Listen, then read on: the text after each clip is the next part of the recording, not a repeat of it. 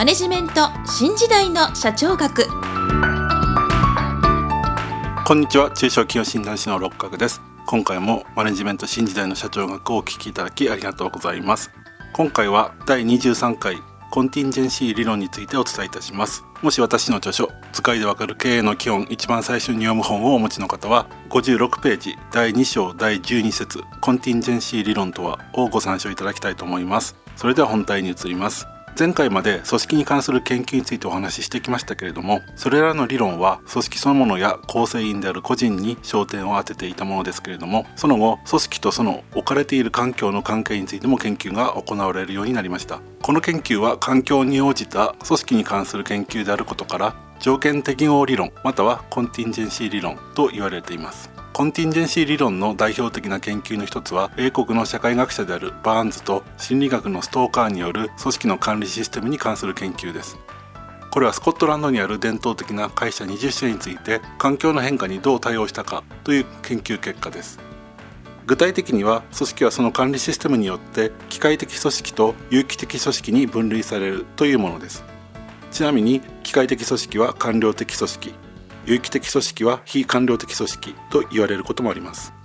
機械的組織とは職務権限が明確で役割が専門化細分化されており上位形々の指示命令で統制されている組織のことです。一方有機的組織というのは職務権限が弾力的であり水平的なコミュニケーションも確保され臨機応変な対応ができる組織です。これは言うまでもなく有機的組織の方が市場の変化や技術革新に対応できるということがメリットとしてありますが一方で安定している環境においては機械的組織が適しています。したがっていずれの類型に属する組織が優れていてそうでない類型に属する組織が劣っているということではありませんのでこの点については注意が必要です。次に英国の経営学者のウッドワードは生産技術と組織の管理方法の関係について研究しました。彼女によれば単純な技術を利用する単品生産。例えばこれは注文服の製造などが当てはまりますが単品生産には有機的組織が適しており中間的な技術を利用する大量生産。これは自動車の製造などが当てはまりますけれども大量生産では機械的組織が適しておりさらに複雑な技術を利用する装置生産。これは化学プラントや発電所などが当てはまりますが装置生産では有機的組織が適しているというように分析しています。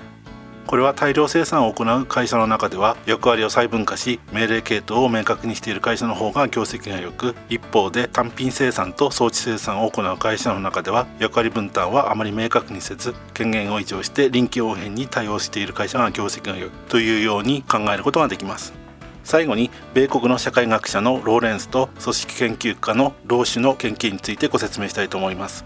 彼らは環境の不確実性と会社の部門の文化や統合の程度の関係についての研究を行いました。すなわち不確実性の高い環境の下で好業績を上げている会社は部門が細かく分かれており同時にこれらの部門間で生じる利害の対立を調整する機能も持ち合わせています。これを言い換えれば環境に合わせて部門を細分化してもそのことによって多発する部門間の利害対立をうまく調整している会社が業績を上げることができていると考えることができます。ここまで主なコンティンジェンシー理論について説明してきましたけれどもどのような組織が適切かということは環境業種などによって異なってくるということですので経営者の方は外部環境を見ながら適切な組織体制を組んでいく。ということも重要な役割になっているというように思います。是非参考にしていただければと思います。以上今回はコンティンジェンシー理論についてご説明いたしました。次回は日本的雇用制度の三種の人気についてご説明したいと思います。それではまた来週皆さんのお耳にかかりたいと思います。今回もマネジメント新時代の社長学をお聞きいただきありがとうございました。